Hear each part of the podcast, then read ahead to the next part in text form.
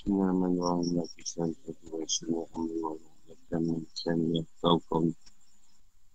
Tiga dua lima. Ada kalanya. Ada kalanya seorang arif itu berasa malu mengadukan hajatnya kepada Tuhan. Kerana sudah berasa puas dengan kehendak Tuhan dan berpegang kepada bahagian Maka bila ada seperti sedemikian, maka bagaimana pula ia tidak akan merasa malu mengadukan hajatnya kepada makhluk ni. Jika orang arif itu sendiri dengan mengadu meminta hajatnya kepada Tuhannya yang karim, gani dan aziz, maka bagaimana pula ia akan mengadukan hajatnya kepada hamba yang jahat, fakir lagi ini. Sungguhnya Syekh Wasiti Rahimahullah Ta'ala telah ditanya tentang doa. Lalu beliau menjawab dengan berkata, sedang kepada doa, kerana dikatakan pada saya, jika kau minta kepada kami sesuatu yang tidak ada padamu pada kami, maka ini berarti kau menuduh kami. Dan jika kau minta pada kami sesuatu yang ada padamu pada kami, ini berarti jahatnya pujian kau ke atas kami. Dan sebaliknya jika kau berasa senang, yang ini reda dengan kami, sudah pasti kami melakukan untukmu segala perkara yang telah kami hukumkan atau putuskan untukmu pada setiap masa. Ini Mubarak rahimahullah ta'ala berkata Selama 50 tahun saya tidak berdoa pada Allah ta'ala. Dan saya tidak memerlukan Doa seorang pun untuk saya Lantaran yang dahulu sudah berlalu. Saya berasal Sazili Ketika ada Allah ditanya tentang ilmu kimia Iaitu membuat emas. Lalu dia menjawab Keluarkanlah semua maklum dari dalam hatimu.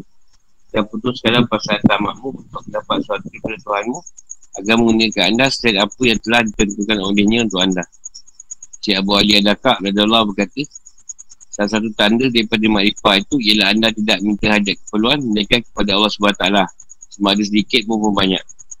Sebagai contoh Nabi sebagai contoh Nabi Musa ingin melihat Allah Ta'ala Lalu berkata Rabbi hari ini anzur ilaika Hai Tuhanku Perlihatkanlah engkau kepada aku Saya aku melihat kepadamu. Pada satu hari beliau berhajat kepada roti Lalu berdoa Rabbi ini lima Lima anzalta illa min khair fakir. Hai Tuhanku, sungguhnya aku tak ada apa yang kau turunkan padaku daripada sebaik fakir. Diceritakan ketika Sofian berkata kepada Rabi'ah, Hai Tuhanku, redailah aku. Lalu jawab Rabi'ah, anda tidak akan menuntut keredaan yang tidak mendapat keredaannya. Rabi'ah adalah antara orang arif. Sedang arif itu bukanlah kerjanya untuk menuntut keadaannya. Tak ada apa jua yang datang ke atasnya sama ada digemarinya atau dibenci. Manakala sukian itu pula antara orang zahid. Sedang orang zahid, orang yang bersifat zuhud, meninggalkan pada keduniaan dan tidak terpaut di dalam hati. Bahkan ia paling terus daripadanya secara total. Secara keseluruhan. Itu kerjanya berdoa. Dan meminta dengan menampakkan sifat ubudiah. Ini kehambaan dengan rasa kuduk. Ini rendah diri dan kusyuk. Ada yang berkata kepada antara mereka, pintalah hajatmu. Maka katanya siapa yang menghantarkan kakinya atas jalan makrifah, maka tidak harus ada padanya nikmat selain Allah SWT. Siapa yang mati ke Allah Ta'ala dengan air rahmat, sudah itu rahsia sini akan terhijab. Dan terlindung daripada segala pencemaran akhirat, kotoran, pengaruh, cikamak dan benda yang palsu. Dan jadikannya pembendaraan segala rahsia. Ini asrar.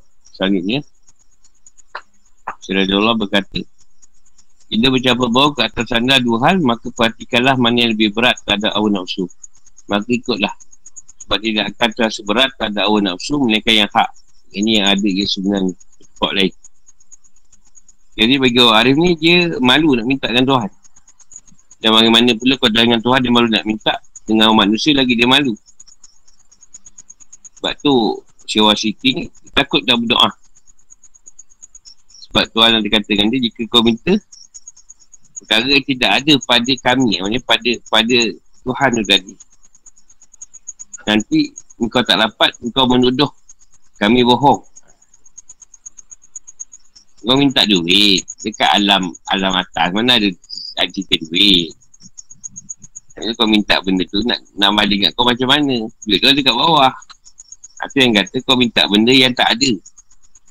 Kat atas tu tadi Kan kau kata Tuhan bohong pula. Jadi kalau kau minta, kata dia, suatu yang ada padamu pada kami. Ini berarti jahatnya pujian kau kat atas kami. Maknanya kau dah tahu kat Tuhan tu ada. Kau minta lagi. Ataupun satu perkara Tuhan dah janji nak bagi kita. Contohlah, kalau buat baik janji syurga. Uh, dah janji nak bagi, kau minta lagi benda yang sama. Jadi apa yang kau buat tu pada Tuhan jahat lah. Soalnya kau, kau, kau rasa Tuhan tu tak penuhi janji dia. Kau asyik minta, asyik minta benda tu. Sedangkan Allah dah janji. Apa yang baik? Dia kau masuk syurga dengan rahmat dia. Tapi kau asyik minta, asyik minta nak syurga, nak syurga, nak syurga. Ha, jahat tu kat situ. Jadi kau seolah meletakkan Tuhan tu tak tak menunaikan janji. Tuhan dah cakap. Baik masuk syurga, dia masuk neraka. Dah lah. Ya Allah aku buat jahat tapi jangan masuk ke aku neraka eh. Masukkan syurga. Kan jahat tu. Kau dah lah jahat, nanti masuk syurga pula. Malu je. Jadi kalau kau rasa redha senang dengan kami, dengan keadaan Tuhan dia tadi. Maksudnya, pasti kami melakukan untuk pun segala perkara yang telah kami hukumkan. Putuskan untuk pada setiap masa. Maksudnya tadi, kalau kau dah reda, apa yang Tuhan letakkan kau, ha, kau serahkanlah pada Tuhan untuk memutuskan keadaan diri kau. Apa yang Tuhan nak bagi, kau ambil lah. Ha, maksud dia macam tu. So, kalau kau dah reda, Tuhan pun akan reda dengan kau. Ha, kalau nombor barang ni lagi dahsyat terus tak nak tak orang langsung. Dan tak perlu kau seorang pun untuk berdoa. Itu dia punya pasal lah. Ha, tu pakaian dia. Sebab tu bila ada orang jumpa Syekh Abu Hassan Sazili, tanya pasal emas. Nak buat emas, keluarkan emas macam mana. Abu Hassan Sazili jawab, masih ada makhluk dalam hati kau. Dia suruh putuskan lah. Tu pasal tamak kau tu. Sebab tu kau nak keluarkan emas. Nak belajar ilmu. Ilmu emas ni tadi. Baik kau minta. Dia kata baik kau minta perkara. Yang tu ada tentu kau untuk kau. Tu lebih senang kata dia. Daripada kau minta perkara yang bukan milik kau kat situ. Kau banyak orang kan nak. Dalam aku lah nak ni lah duit. Daripada dalam gaib lah. Nak emas daripada dalam gaib lah. Macam kan. Nak dengar kan. Benda-benda. Ramai juga je aku. Ini susah nak keluarkan. Tu bukan alam ni tu Kalau ada duit boleh keluar. Kalau keluar pun duit pun hancur. Pecah. Ha, Syed Syed Abu Zakat kata, tanda makrifah tu, bila anda tak minta ajar keperluan, melainkan kepada Allah SWT. Sikit ataupun banyak. Maknanya, satu-satu keadaan dia ada kat punya keadaan, kalau makrifah tu, kita minta juga dengan Tuhan. Benda sikit pun, ataupun banyak kita minta. Tak minta kepada selain Allah. Contoh Nabi Musa lah. Ha, dia minta nak tengok Tuhan. Dia nak roti pun dia minta kan Tuhan. Sebab aku tak ada apa-apa. Dia minta kan kau sebab kau boleh bagi. Tapi selama dia melalui hamba-hamba dia lah. Makhluk dia. Bukan campak tu kat bawah. Ha, ni Sufian. Sufian ni Sufian Al-Sawri. Ha, ini zaman zaman Nabi Atta Dawiyal. Jadi dia kata, minta kat Tuhan, redok ilah aku. Biar, anda kita akan untuk keadaan yang tiada mendapat keadaan ni. Kau tak boleh minta redok yang Tuhan belum tentu redok kat kau. Jadi Tuhan saya minta perkara yang kau tak tahu Tuhan redok ke tak kat kau. Kalau kau tahu Tuhan redok, kau minta tak apa. Itu maksud dia lah. Dia nak berdoa, Sufian dia.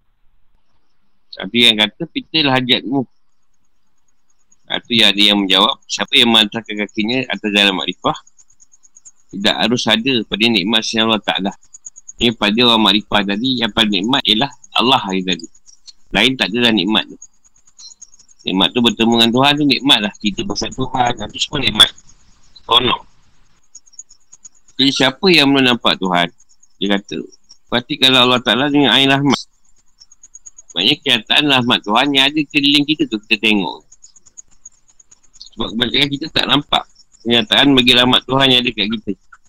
Ada kita terhijab. Terhijab dan banyak dicekap oleh pengaruh alam benda.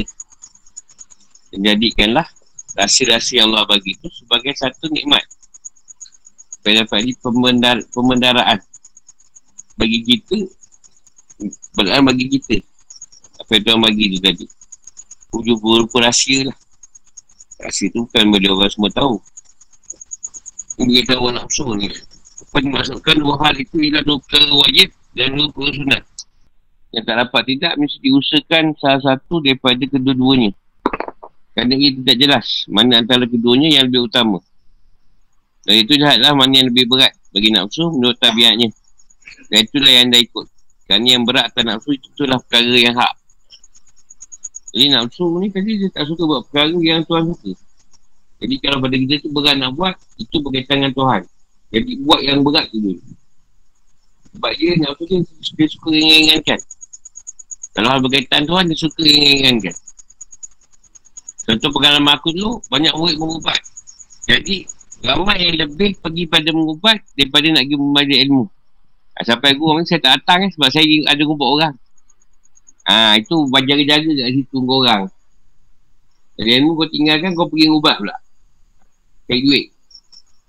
Ha, itu baik-baik lah. Aku pun tinggalkan ubat tu. Kajau. Kau pula kena pergi ubat. Guru kena, guru ubat. Guru, guru kena pergi majlis. Kau pula, ada murid, pergi ubat. Tapi aku ni jenis pergilah. Aku ni tak kisah nak ubat pergilah mungkin semakin sangat kau tu nak ada duit lagipun kau ada wajah ibu kau bukan boleh bagi duit pun kalau aku boleh bagi kau gaji atau ada ilmu ni aku bayar semua kau itu nak kerja lain ngaji je berebut ni orang datang ni datang dapat duit kan berebut penuh ni rasanya datang RM40 seorang macam pagi mesyuarat UMNO kan tak beras sebab tu minyak Lepas tu ada pula apa, jabatan bertuah. Kalau lagi apa, bersyarat peladang. Itu jabatan bertuah. Kalau tak ada, dia balik cepat. jabatan bertuah buatlah sekali. Jadi baguslah tu. Ha, contoh macam, dia adakan benda tu, nak menarik orang datang. Tak salah. Sebab kalau tak buat jatuh, orang tak datang. Dia bagi ilmu ni kelas lah. Kau keluar, keluar duit adalah. Biasanya kena keluar duit, bukan dapat duit. Jadi inilah kebiasaan hal siap nafsu. Kecuali yang telah berada dalam perdaraan Allah Ta'ala. Dengan mata hati yang dapat melihat. Atau dengan menurut adat yang berlaku. dalam hal demikian, hendaklah diamalkan adatnya bersama dengan yang sebenarnya. Atau hendaklah ditakdirkan datangnya maut kepadanya dalam setiap hari itu. Jika anda tidak berpaling, yang ini tidak getar melapi maut, maka hal itu adalah hak. Ini benar. Jika tidak, maka ia adalah batin, palsu. Sebab maut itu adalah hak yang tiada tetap. Yang ini kekal bersamanya wujud yang batin. Jadi itulah kebiasaan nafsu. Selagi dia masih belum dalam pilihan Allah Ta'ala, dia akan liau. Ha, dia akan jadi liau. Dia susah nak dikawal sebenarnya. Sampai satu pengkat dia dah suci. Dan Tuhan dah pelihara nafsu kita tadi. Jadi baik. Ha, itu benda tu terkawal. Kalau tidak suka nak dikawal nafsu ni, dia macam-macam kendak. Sebab adat. Adat pada nafsu tu memang dah ada macam tu. Sebab tu banyakkan orang yang tak bernafsu yang tak elok, dia takut dengan mati. Ya, tapi kalau siapa yang pergi nafsu yang baik, mati tu dia tidak gentar. Sebab dia tu kematian tu hak Allah. Kemudian dah tetap. Dia tak takut dengan kematian ni. Macam kalau kau merempit, bawa laju mati tu bukan cerita tak gentar itu bodoh nama dia ni, ni syahid ni syahid apa benda berlumba dalam latai full matan ada mengatakan bahawa maut itu adalah timbangan atas segala af'al. Perbuatan dan awal yang ini hal. Sedang setiap af'al dan awal itu bila bercampur baur dan berserupa ke atas anda suatu pekerjaan yang anda tidak ketahui adakah diri Allah Ta'ala meninggalkannya atau melakukannya? Atau suatu hal yang dengannya anda tidak ketahui yang tidak jelas adakah anda berdiri bersama dengan hak atau anda berdiri di dalamnya bersama dengan hawa nafsu maka anda letakkanlah maut ke atas siapa juga pekerjaan dan hal anda dalamnya. Jika setiap hal dan amal tetap kekal bersama tak datangnya maut ke atasnya sedang ia tidak berpaling maka itulah hak atau kebenaran. Sedangkan setiap hal dan amal jika ia berpaling bila diletakkan maut ke, ke atasnya maka itulah batin kerana maut itu adalah hak. Sedang hak itu membinasakan yang batin Jadi kalau ada masalah apa-apa, kau letaklah cerita mati. Kalau banyak masalah, kau fikirlah mati tu tadi. Bila kau fikir matilah masalah kau. Sebab kalau kau mati setiap lagi, tak ada kau fikir dah pasal hutang. Kau fikir nak kata Tuhan nak buat apa. Ha, jadi kalau pening-pening, fikir pasal nak mati. Yang tak kita mati, dua siap perkara. Kau tak letak, kau banyak-banyak sangat pemikiran. Kerja semalam lah. Kalau kau banyak kerja pun, tiba-tiba kau sakit, kau tak fikir dah pasal kerja. Itu juga mati. Sebab kalau kematian datang, tak ada apa pun. Kau boleh fikir. Yang akan fikirkan kau, selesai kau mati nanti, orang hidup lah kena fikirkan. Nak bayar hutang kau ke apa. Sebab kalau kau sebut cerita kematian tadi, boleh menghilangkan cerita yang batil pada kau, ha, maknanya cerita kebenaran dah ada kat kau. Tapi kalau sebut kematian tu masih tidak memberi efek atau kesan kat kau tu, ha, masih banyak lagi lah nak usul tu dalam diri kau. Yang kena diperbaiki. Kena disucikan. Setengah orang sibuk dengan ilmu itu. Sayugia diingatkan agar dia mempunyai niat ikhlas di dalamnya. Janganlah ia hanya sibuk dengannya kecuali untuk Allah Ta'ala saja. Sebab apabila orang berilmu kerana Allah Ta'ala itu tindakan yang tidak menyatukan kitab itu adalah disebabkan keadaan yang dapat menyempurnakan setiap hak yang mana ia tidak nampak ada hal yang lebih afdal daripada apa yang ada dalamnya. Ini menyebabkan ia bersuka datangnya mati ke arahnya, iaitu ke atas halnya itu. Jadi kalau seorang tadi, apa ni buat satu perkara bukan kerana Allah, maknanya ni adalah ikhlas lah. Jadi kalau untuk ilmu tu, buatlah kerana Allah. Sebab kan semua orang tahu, itu dia akan mati, pun sungguh orang. Buka Quran lah, buka Yasin lah, beramal lah. Kalau dia tahu esok mati, sebab tu mati tu tuan rahsia kan kepada kita. Tiba-tiba mati je, tak sempat bertaubat. Tu daripada sekarang, kita kena ingatkan kematian tu. Supaya jangan kita tiba-tiba dah mati pun nak sedar. Baru nak sedar, dah mati tu pun kau nak sedar. Bukan sebelum mati. Dia masalah tu dah mati pun nak sedar. Dalam keadaan ni dia kata, sebab anda tak nampak mana yang lebih baik anda perbuat. Dalam dunia kita tak nampak apa yang lebih afdal kita buat. Yang lebih afdal tu ialah bersedia. Pada kemungkinan mati tu datang. ha, itu yang paling afdal. Jadi bila seorang tu ingatkan kematian, dia akan bersiap sedia. Bersiap sedia. Demi Allah SWT, dia nak menghadap Tuhan ni tadi. Apa yang nak dibawa. Waktu dia di sini, jatuhkan kitab tu maknanya, kalau seorang tadi tahu kematian dia, uh, peganglah dia pada Quran tu tadi. Kalau tak, tak ada dipegang ni. Di cerita dunia je banyak. Ilmu pun ilmu dunia. Mula-mula itulah kan Jazah kan Jazah nak master Master PhD PhD tak apa lagi entah Ambil lain pula lah. Ha, Macam-macam tu dunia lah. Nilai kesudahan Air kesudahan yang betul. Ini kerana tidak akan terbit Hal seorang hamba itu Kecuali amal yang baik lagi kelas Daripada adanya bercampur riak. Adanya kepentingan nafsu Dan menurut hawa nafsu. Inilah yang dituntut pada seorang hamba itu Dan tidak akan sempurna sedemikian. Kecuali ia takik apa yang telah ditakdirkan yang hasil daripada maut. Ini yang dikatakan mak, makna memanage angan-angan. Iaitu asal permulaan memperbaiki amal. Ketika ia kalis. Ia suci bunyi. Amalnya daripada segala mara bahaya dan menjadi suci bersih daripada segala macam kejahatan.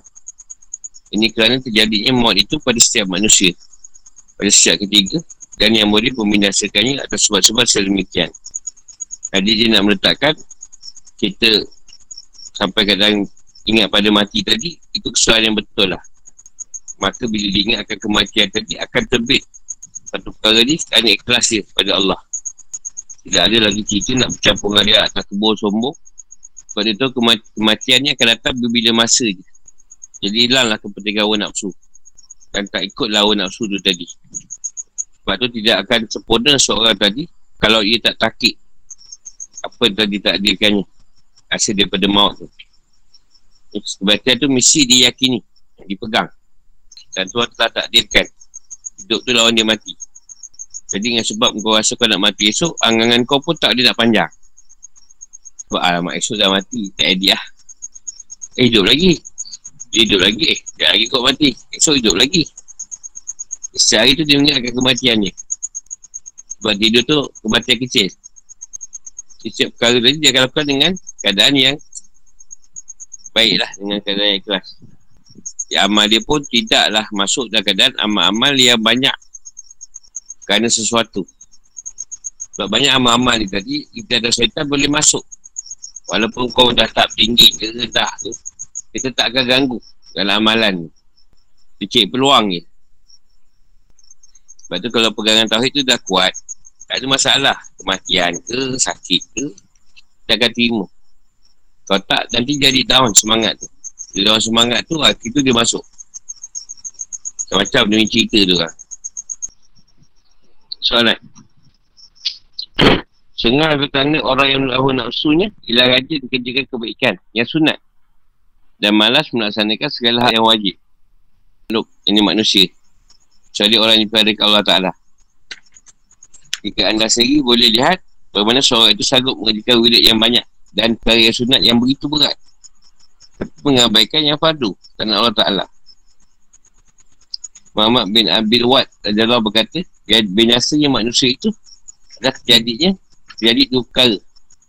Sama sibuk mengerjakan yang sunat tapi meninggalkan yang fardu yang wajib.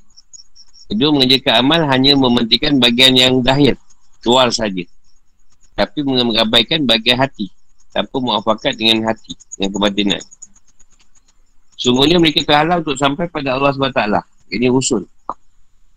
Adalah kerana mereka mengabai dan meninggalkan segala asal. Seusul. Sebab itu ada ulama berkata, siapa yang ada dalam segala sunat itu lebih kuat menciptakannya daripada yang fardu, ini berarti ia telah terpedaya. Dan solat isyak, sekejap. Terawih punya lama. Tak rukun-rukun. Bukan tahu itu lama, rukun. Isyak, isyak rokok sekejap. Rokok tarawih 12 minit. Tak susah nak tahu. Contoh kau semayang maghrib. Kau nak buat amal lepas maghrib. Ketika kau solat Kau dah duduk risau nak buat amal yang maghrib tadi. Ha, Itu kau betul kan Kau ada cerita kat sini. Kau utama kau wirid tu tadi. Kau cepat nak habis solat maghrib kau Sebab kau nak berwirid. Kan? Ha, Itu bahaya tu. Sebab yang kau buat tadi Solat tu padu. Wajib. Itu yang utama yang wirid tadi selepas tu yang kau duk risau pasal apa? Kau duk risau supaya kau wirid ni tak habis ni kan sampai syak. Sampai syak aku dah turun awal pula. Kata dia kata yang utama tu padu. Yang kau duk risau pasal wirid kau tu. Tak sabar ni, tunggu subuh. Bukan nak semai subuh, tapi pasal lepas subuh dia boleh buat ni. Duha. Uh, itu senang sikit kata dia. Ha, bukan nak semai subuh. Tapi subuh tu nanti, lepas tu kan nak duha. Ada orang yang kedua ni sibuk pentingkan yang zahir saja. Uh, yang amalan zahir ni bukan main. Tapi batin tak ada. Kosong. Batin berkecamuk. Jadi banyak amalan tu pada syariat je lah dia dapat. Segi batin ni kosong. Bayang pun wara. Batin tu wara. Tak apa ingat lah. Jadi perkara ni semua yang menghalang lah kita. Untuk sampai pada Allah. Dia masih mengabaikan perkara yang asal. Yang asal usul tu yang padu. Jadi agama yang menceritakan Kabar sunat tu lebih kuat daripada yang padu kan. Buat duha kan, baca surah kafi, waki'ah. Bagus baca tu. Tapi benda tu, benda yang kemudian. Kau baca lah Quran tu. Terus, terus menerus. Tapi tak lain. Baca tu mesti ujungnya rezeki. Kan? Biasa macam tu lah. Semua amalan nak rezeki je. Jadi banyak yang diperdaya kan. Dengan amalan sunat tu. Kawas berkata, terputusnya makhluk itu daripada Tuhan kerana dua perkara. Pertama, kerana mereka menuntut segala yang sunat dan mengingatkan segala yang padu. Kedua, mereka mengajarkan, mengajarkan amal hanya menghentikan pada zahir saja atau lahiriah saja. Tapi tak bertingkat keikhlasan dalam beramal. Ini tak mengambil cerita sidik di dalamnya atau kebenaran. Sedang Allah Ta'ala tetap tidak menerima amal perbuatan orang, orang yang mengerjakannya kecuali jika ia ikhlas, sidik dan membetulkan perkara yang hak atau yang benar. Banyak mereka mengikut lagi. Tak dibetulkan. Tapi nak minta jalan yang lurus. Si Abu Talib Al-Maki Raja Allah berkata, sesuatu yang paling afdal bagi syamba itu ialah makrifah dirinya dan berdiri atas had batasnya dan segala hukumnya tak ada hal yang terjadi di dalamnya Sedang permulaannya itu adalah mengerjakan amal yang dipadukan supaya saja menjauhkan sesuatu yang dilarang. Ini yang paling abdal pada si hamba tu tadi ialah kenal diri dia. Dan tahu had batas dirinya dalam segala perkara. Dan segala hukum yang dia ketahui oleh dirinya. Kena tahu keadaan kita ni sejauh mana. Kalau tak boleh, tak boleh. Kalau boleh buat, buatlah. Kena tahu kekuatan dan kelemahan diri kita. Di satu perkara mesti dimulakan dengan perkara yang fardu, yang wajib. Tinggalkan dilarang. Itu dulu yang kita kena fokus. Yang sunat kerja tak apa. Janganlah sibuk kerjakan yang lebih. Hingga selesai yang fardu. Kerana yang lebihnya itu tidak sah. Kecuali selepas mengerjakan yang asal. Bagaimana tidak akan mencapai keuntungan bersih seorang peniaga. Kecuali selepas hasilnya modal harta yang diperniagakan. Modal belum dapat tapi dah kira untung. Ha, macam tu lah lebih kurang. Modal tak masuk, tak dapat lagi ni. Dah kira untung dulu. Ha, tu melebihkan benda yang tak penting. Yang pengalaman aku lah, banyak orang katanya, banyak kali tak dapat tajuk lah saat tidur. Tak ada satu pun kata, bila nak gusok syak eh. Tak ada orang tanya soalan ni. Dia orang cerita, apa tak dapat tajuk. Isyak boleh tentu betul. Abu Muhammad Al-Muta'asyid Raja Allah Bercerita dan berkata Dah berapa kali saya haji? Atas di bawah tapak kaki orang tajrid Maka bertanya ibu kepada saya pada satu malam Bahawa saya mengisi Guci air yang begitu berat atasku Berbuat demikian. Oleh itu tahulah saya bahawa nafsu saya yang buat taat Dan beberapa kali haji itu adalah Bagian nafsu saya yang bercampur Samar ini kerana jika nafsu saya panak dan lenyap sudah tentu tidak akan ada kesukaran nafsu tersebut. Yang sebenarnya dalam syarak. Ini maksudnya dia kata, dia dah banyak kali buat haji. Buat haji ni, dia ikut orang alim lah. Orang yang wali-wali, dia buat haji. Tapi, tapi dapat kesan nafsu dia masih tak bersih lagi. Sebab bila mak dia suruh buat sesuatu, dia tak boleh nak buat. Badan dia berat. Sedangkan apa yang disuruh dia tu, bagi seorang anak, tanggungjawab dia lah. Bantu. Mak dia tadi. Jadi baru dia tahu yang dia banyak buat kali buat haji tu tadi adalah bagian nafsu dia yang bercampur. Masih lagi ada yang tak bersih. Kalau dia kata nafsu dia tu dah panak, dah lenyap, dia tak tentu dia suka untuk buat perkara yang lain. Yang dalam syarat dah sebut. Soalan. Ada benda yang wajib. Ha, itulah, itulah situ yang kita dia bahaskan dalam tadi. Sedangkan dagi cik rezeki tu, Allah dah janji kau rezeki. Kan, dah dah janji lah. Sebelum kau lahir lagi. Dan kau buat je lah. Tapi dia mengambil perkara ni tadi. Sebagai satu keadaan, boleh boleh menjadikan rezeki tu lebih baik lah. Seolah-olah, apa yang Allah janji dengan dia tadi, masih kena buat benda lain. Sedangkan janji Allah tadi masih lagi perlu diperbaiki oleh diri dia pula. Kan dah janji kan? Ah, Sudin nak tunggu dalam ruang nanti Belum ada nama lagi Belum nama Sudin lagi. Ah, Ada malaikat dah tanya Rezeki Rezeki kita ni macam mana? Ah, Malaikat dah cantik dah siap. Maksudnya kita jalankan tugas je lah Kecil rezeki Buat kerja. Satu peringkat nanti Bila bertambahnya Kita punya tanggungjawab Kan tuan tambah kan? Contoh kita solo Rezeki lain kan? Bila kahwin kan rezekinya ditambah. Ada anak ditambah lagi Ada anak tambah lagi Dapat cucu tambah lagi. Kan? Kan kita nampak. Cina tak ada buat suatu duha pun elok je. Yalah tak kira lah dia tu syurga di dunia ke? Tak kira lah maknanya. Yang wajib tak fokus. Berapa orang yang nak fokus kusuk solat subuh? Berapa banyak soalan yang kita jumpa? Tanya pasal kusuk solat subuh. Dia orang tanya nak buat solat sunat sebelum subuh kan? Rasulullah kata solat sunat sebelum subuh Bebek boleh sesialam tu yang dia kejar. Maknanya, kalau Rasulullah kata solat sunat sebelum subuh dah menyebabkan sesialam ni tadi. Kalau solat subuh tu macam mana? Tak melampaui. Ha, dia tak baca yang tu. Dia baca yang sunat. Jadi dia kejar sunat tu tadi. Yang subuh dia tak ambak. Faham tak? Ha, cik rezeki. Yelah maknanya yang wajib tadi dah tak tak fokus ah, tak dapat dia sunat. Macam mana nak sunat dengan idea hidup? Ah, dia, dia, contoh lah dulu saya. Saya punya pengalaman lah. Jadi tuan tanya. Kau solat, solat subuh lah. Kau jumpa kusyuk kat mana? Kau jumpa kusyuk dalam solat subuh dua rakaat tu kat mana? Aku jumpa kat rokok ya Allah cakap. Aku jumpa kat rokok saja. Kusyuk aku ketika tu. Belum lagi. Cari lagi. Aku jumpa kat mana? Kat sujud. Sujud yang mana? Keseluruhan ke? Satu atau dua? Yang pertama. Ha. Cari, cari.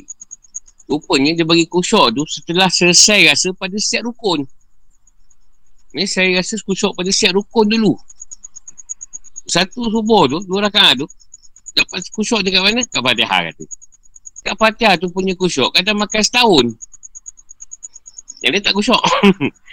ha, dapat satu-satu kusyuk tu dikuasai. Tapi tak suruh lah murid macam tu.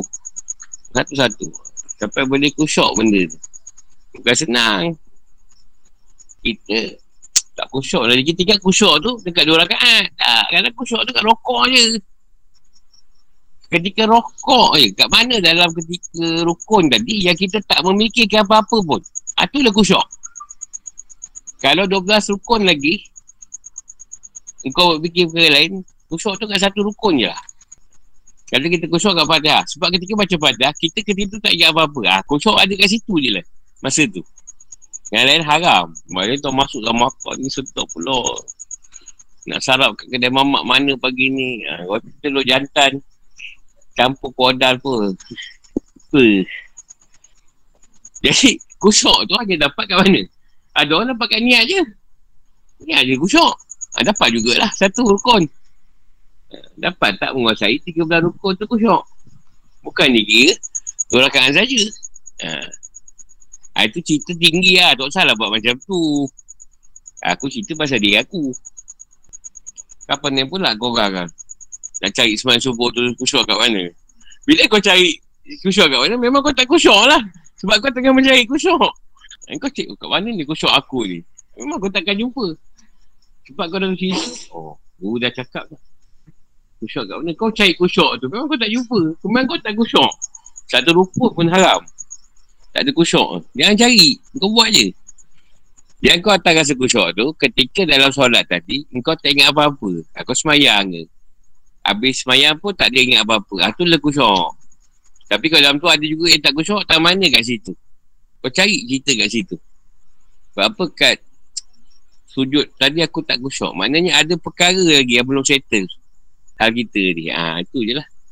Sampai kita dapat satu keadaan, semayang tu tak ingat apa-apa. Mayang habis dah. Ha, tu kusyuk lah tu. Itu maknanya dah keadaan kau tengah merasai panak. Dan kau melupa, terlupa yang diri kau tu panak. Jadi kau mencari panak tu tadi. Ha, bila kau mencari panak tu tadi, kau terlupa akan keadaan tu. Jadi kau kena takik berpegang yang kau panak. Bukan lupa. Kalau kau pegang kau lupa, kena sujud sawi. Kalau kau berpegang kau panak, ha, kau tak perlu buat lagi. Rukun yang kau tinggal panak. Oh panak dah atas kusyuk. panak tu atas beli kusyuk. Hilang terus. Tak habis tu hilang. Kalau satu dah balik rumah je. Tengah makan. Tengah makan. Bila aku settle lagi. Ha, tu panak. Kadang-kadang tiga hari tu. Tak ingat dua hari lagi semayang ke tak? Sebab baru sedar. Baru tuan campak kesedaran balik. Baru ingat. Eh, jadi, tapi kita buat macam biasa je. Kerja-kerja apa mak. Buat macam biasa. Tapi kita dalam keadaan tak sedar. Tak ada ingatan. Itu panak. Awalnya dalam solat dulu dapat. Baru buat keluar.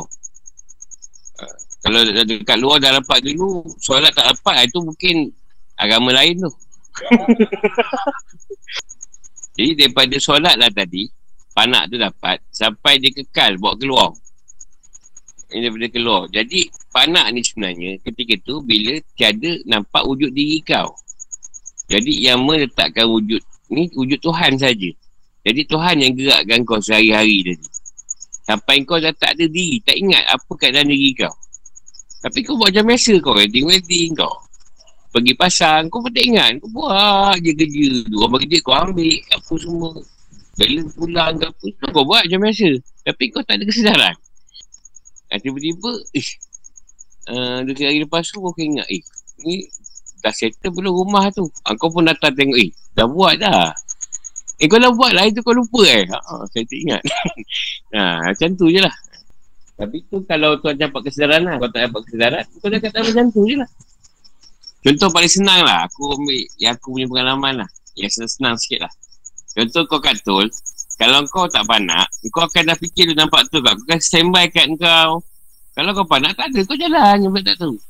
Sampai kat tu. Uh, kau tengok, tengok tu. Ah, kau pergi ada rumah kau, bangkat kan. Kau kat eh. Tapi kalau kau ingatan tu ada, kan kau dah sembai kan. Kalau tutup depan tu, kau dah siap-siap dah semua. Kalau tak senggol, tak senggol. Kalau apa, apa tu, smart tag. Ha, kau dah siap. Tapi tak, tak saja je. Surat gempuh tu. Tapi tak gempuh, boleh break. Ha.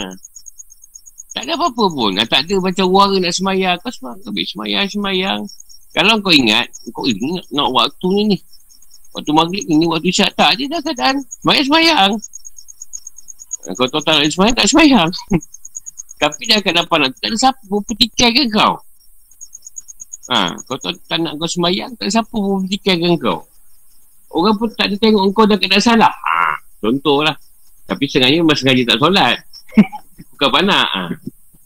Tapi sebab dah belajar, pura-pura panak pula. Apa yang panak ni tau. Sebab tu abang tak semayang. eh, mana ada orang nak cakap macam tu? Itu tipu. Ha. Ada ha, panak tu. Kalau ketika tu kita panak, panak lah. Kalau saya pakai panak, ha, tak dapat ikan ke, dapat ikan ke, bukan kisah. Tapi kalau tak panak, memang menyampah kau tak makan. Memang mengaruk. Tak guna ni ikan ni, beracun ni kan.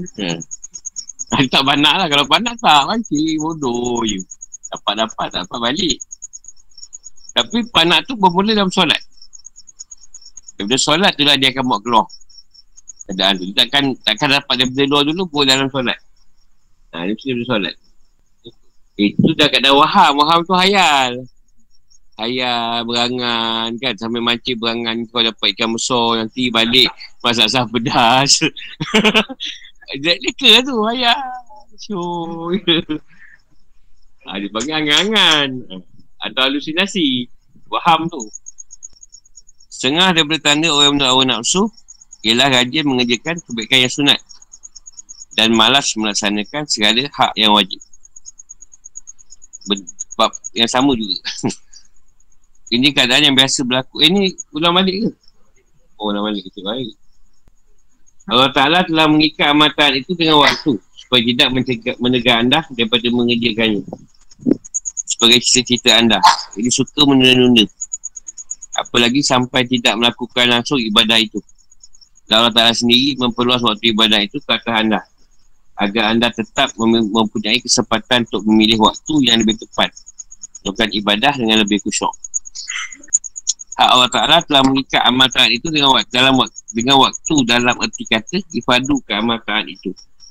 Dengan waktu yang tertentu setiap waktu solat dalam sehari semalam. Dan begitu juga puasa dalam Ramadan. Zakat bagi yang memiliki hisap dan haji pada hari tertentu. Siapa yang suka menunda segala padu amal taat itu pada wajibnya daripada had batasnya dan dia hanya kerana ia malas maka dia berikan itu adalah haram ke atasnya. Jadi kat kita dah ada dah peraturan tu yang Tuhan dah ikat kat kita untuk buat taat tu. Solat dah ikut ada ada waktu dia sehari semalam. Zuhur waktu bila Asar waktu bila, maghrib bila, isyak bila, subuh bila. Ha, tu tuan dah letak. Itu ke puasa dah tetap dalam Ramadan puasa. Zakat dah cukup nisab, ha, bayarlah. Sebenarnya zakat fitrah tu wajib. Dah bayar sebelum sembilan sunat raya. Dan haji pada hari yang dah letakkan. Jadi siapa yang dah ada, dah ada kekuatan atau kemampuan untuk buat benda ni, kena buat. Kau tak jadi haram hukum dia ke atas kita Kau tak buat Dah sampai panggilan buat haji Tak ada duit Ni dah cari ya. Dah senang nak panggil Dah tak ada duit Pin, Pinjam orang dulu. Ada orang kata tak boleh Boleh je. Ha. Tapi tak Belum sampai seru. Kau ingat apa panggil senang ke? Dan lah itu yang panggil tu sebab ada apa Covid kan? Ditangguh kan? Ada kita rupa ramai lah. Saya jumpa ramai juga. Yang tahu saya pergi haji tu. Yang menolak. Kalau tak ada duit, alasan seru dah sampai. Ataupun belum rasa nak bertaubat lagi kata dia. Sebab bila lagi haji, susah sikit nak buat jahat. Susah sikit. Haji pun macam ni. Dan diperluas waktu ibadah itu untuk anda. Misalnya dipadukan solat Luhur ke atas anda ketika gelincir matahari. Dan diperluaskan waktu itu sehinggalah terjadi bayang-bayang. Sesuatu yang seumpamanya. Asal dah diperluas waktunya hingga terjadi bayang-bayang setiap sesuatu itu. Ya ini dua. Seumpamanya. Sampailah terbenam matahari. Sedang maghrib itu diperluaskan waktunya hingga hilang syafak yang merah. Pada merah tu hilang. Itu selesai maghrib. Dan isyak dipanjangkan hingga terbit fajar sidik. Oh, panjang isyak. Dan subuh tu diluaskan waktunya hingga terbit matahari. Jadi setiap masa tu Tuhan dah tetapkan. Dan semua itu merupakan anugerah Allah Ta'ala dan nikmatnya. Supaya anda punya kesempatan. Dan jika tidak dibuat macam tu, sudah tentu anda berada dalam kesukaran. Ke atas orang ahli asbab yang mempunyai keuzuran. Jadi kalau Tuhan letakkan uh, solat tu pendek sangat, 5 minit je. Jadi masalah bagi orang lain yang ada yang ada pekerjaan, ada keuzuran kat situ. Kan Tuhan panjangkan waktu tu. Dia buat waktu tu, buatlah. Awal ke, tengah ke, hujung ke. Tak kisahlah. Sedang Allah SWT menjadikan dalam agama itu mudah. Itu juga Allah Ta'ala telah berikan nikmat kata anda dengan nyuruh anda lakukan amal taat pada waktu tertentu dengan dua nikmat yang amat besar. Pertama, nikmat yang diperikatkan anda dengan berbagai ketaatan pada setiap waktu supaya berlaku taat di dalamnya. Maka anda memperoleh pahala. Kedua, nikmat yang diperluaskan waktu ibadah itu untuk anda. Supaya anda punya kesempatan sehingga anda mengerjakan segala ketaatan. Itu dalam hal keadaan diam tanpa kesempitan. Hanya Allah Ta'ala saja segala pujian dan segala nikmat. Allah Allah. Yang pertama tadi, nikmat yang diberi kat kita tadi supaya kita boleh taat di dalam ni. Dan ada pahala kat, apa yang kita buat tu. Pada setiap waktu tu lah. Yang kedua tu dia panjangkan cerita waktu ibadah tu. Contoh puasa. Dia tak letak sehari je berpuasa dalam Ramadan. Sebulan dia bagi kan. Sebab ada orang kita tak puasa pada hari pertama. Ada orang dia dah letak. Ah, dia akan ambil hari pertama, tengah dan hujung. Ada ada yang ambil macam tu. Ada yang ambil seminggu je. Minggu pertama dia puasa. Tiga minggu lagi kapan? Jadi Allah bagi peluang. Semua orang boleh puasa dalam Ramadan. Ada yang puasa penuh. Ada yang mana yang period tak dapat penuh. Macam-macam orang boleh puasa kat situ. Betul tak sehari InsyaAllah semua puasa rasanya. Tu yang kata Abang kau, kau dah jalan datang pun tak, tak jalan. Hari pertama lah. Ha. Hari kedua, jahanam. Jadi, nikmat diperluaskan waktu tadi sebab kita boleh buat banyak banyak perkara. Betul syak kan panjang kan. Macam-macam boleh buat tu dah tempoh tu. Tahajud boleh apa semua ajat lah. Tak ubat lah. Jadi tuan mudahkan usaha agama tu tadi. Tapi kita pula susah-susah kan soalan. Sama situ. Ialah tu yang kita kata dalam satu keadaan ni kekuatan zahir. Jadi kalau kekuatan zahir tadi nak paksa diri kita. Uh, jadi bila kita ada alasan macam tu maknanya kita masih duduk pakai keadaan sebab. Ada sebab lagi. Ha, sebab sejuk sebab ni sebab apa. Ha, itu sebab lah. Itu pada diri kita sendiri lah kalau kau nak tidur pun tak ada masalah. Kau bukan kisah pun sebab itu dah cerita Tuhan bukan ikan pun. Kau semayang ke? Kau tak semayang ke? Bukan masalah apa pada Tuhan. Daripada kita sendiri je lah. Sebab tu amat ibadah ni tidak, tidak kisah. Kau nak buat ke Tak buat ke Bukan masalah pun. Tuhan tu tak macam tu. Ha. Cuma kita belajar ni Kita nak memperbaiki. Sama ada kita nak, nak masih mengikat Dengan sebab tadi Ataupun nak keluar daripada sebab tu tadi. Nak ambil cerita Tuhan Jangan ada sebab. Semayang lah Semayang kan tidur lah Lepas semayang masih tak ada tidur lah Selalu. Payah. Sebab tu tak nak semayang tadi Senang tidur balik. Lepas semayang dah susah. Muka dah kena air. Kan dia dah segar. Melainkan dia nak tidurkan kau. Kalau tak tahan Tidurkan je kau. Pada waktu tu. Kau tahan pun tak boleh. Ya. Itu lain. Tapi kalau kau rasa kadar tu Terkejutkan kau lah. Rasa tak boleh tidur balik lah. Kau tidur pun kau rimas. Dia datangkan macam-macam hal tu. Kalau kita dia nak suruh aku bangun orang menembak tendang gendung tendang gendung menembak tak berhenti kan Dan tak nak bangun juga lah. Aku siapa pula main mercun ni. Rasa macam mercun dah habis. Penyom menembak. Dia sekarang pada aku lah, tak ada masalah pun. Kau nak buat ke tak buat ke. Tapi kau nak tak keluar ke tak daripada keadaan tu tadi. Itu je. Kau nak paksa diri kita ataupun kita nak ikut keadaan yang kita nak. Itu pada kita lah. Yelah contoh aku ambil contoh macam aku mengajar. Boleh je aku tak mengajar. Kan aku buat rehat seminggu sekali ke. Walaupun PKP kan. Tapi aku kan buat apa. Kan turun bawah juga melangkuk bola dengan korang. Baik kita buka kitab ke belajar. Ada ke manfaat dia. Ha, jadi aku fikir kan cerita Tuhan tadi. Kau nak ambil cerita bersenang lenang tak tahu nak senang lenang apa dah. Ada masa pun depan aku balik aku boleh nak DB ke apa. Sebab pada aku bila aku dah mati nanti aku tak boleh buat benda ni lagi. Sebab aku dah kat alam lain Jadi Ada masa ni Besok tak tahu ni. Ada masa boleh isi kita isi Tak ada sia-sia lah. Waktu yang tuan bagi tu.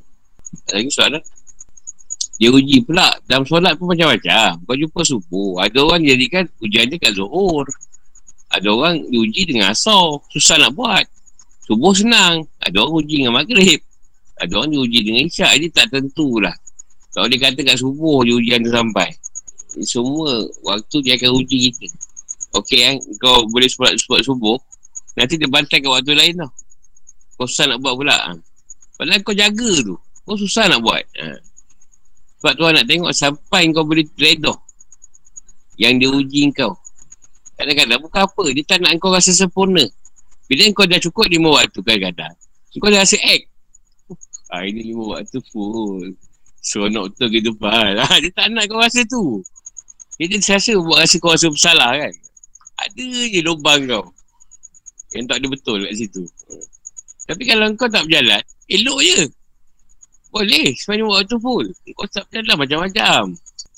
Ha. Ha. Yelah tu dalam keadaan ketika kata hakikat. Bila makrifah, dia kena sempurna dua perkara. Syariat dah hakikat. Bila bila dia sempurnakan makrifah, ni ada orang kadang makrifah, dah faham hakikat kena zahirkan syariat tu pula ni kena ikut kadang syariat tu pada waktu dia. Ha, itu pula. Kalau kita ada hakikat tu macam abang kau cakap kita duduk lah terus. Tapi kita tak bergerak lah. Maksudnya kita dah keadaan hakikat saja. Boleh juga tapi tak bergerak lah keadaan tu. Okey lah contoh. Orang orang pergi umrah ada duit. Kita ni kan teruk. Duit pun tak ada tapi nak pergi umrah. Tapi pergi juga kan? Ha, Siapa tolong? Ha, itu ke solat? Dia akan tolong lah. Yelah sebab tu dia kata tadi, dia bagi masa yang panjang. Siapa waktu tadi nak semayang awal boleh, nak tengah boleh, nak ujung waktu boleh. Ha, jadi pilihlah keadaan yang mana. Sebab dia tahu ada orang ada kerja, ada keuzuran. Ha, jadi kalau Tuhan dah letak satu waktu je, Zuhur lima minit tu je, tak uhara semua orang. Ha, dia kata Allah tu memudahkan urusan hamba dia. Dia nak buat amal ibadah tu. Itu je. Dan segi hakikat, betul lah tadi. Tapi dari segi bila nak menzahirkan balik, nak buat makrifah tu, dia kena dua-dua. Makrifah ni susah. Sebab dia hakikat syariat nak, nak se seiring. Itulah hakikat, itulah syariat. Itulah syariat, itulah hakikat ni. Abang Bakor nak masuk ahli makrifah, kena pergilah pada syariat tu balik. Hakikat tu dah betul. Bawa balik. Lahirkan. Kena makrifah. Lepas tu banyak orang suka duduk jadi ahli hakikat. Senang. Eh, makrifah susah. Dua benda nak dibalun. Dia memang lepas waktu. Kadang ada lepas waktu. Kita buatlah pada waktu yang lain. Akhirnya saya ajar. Saya tinggal maghrib. Kau nak buat daripada isyak. Maghrib tu. Yang buat sunat pula. buat panjang tu. Baru kau tak maghrib. Kau tak maghrib dulu. Tahu buat sunat. Kau tak buat sunat pun tak apa. Tanya lagi. Hakikat ni senang. Bantai je. Ayah semayang tak semayang dah. Orang tu semayang. Semayang ke? Tak suruh semayang. Tak semayang juga. Tak semayang juga. Orang pun tak suruh. Tanya lagi. Ah. ah. Sebab tu Imam Ghazali meletakkan kalau bahasa berobat kau boleh abad dia tak maksud nak lain pun tak apa. Ah, ha, apa dia lu buat kan? Buat. Dia Zohor Asal ni tidak ditekankan sangat. Dia tekankan banyak pada maghrib, isyak. Ah ha, dua tu. Sebab kita, suatu tajuk. Kita ada tiga kali ikut.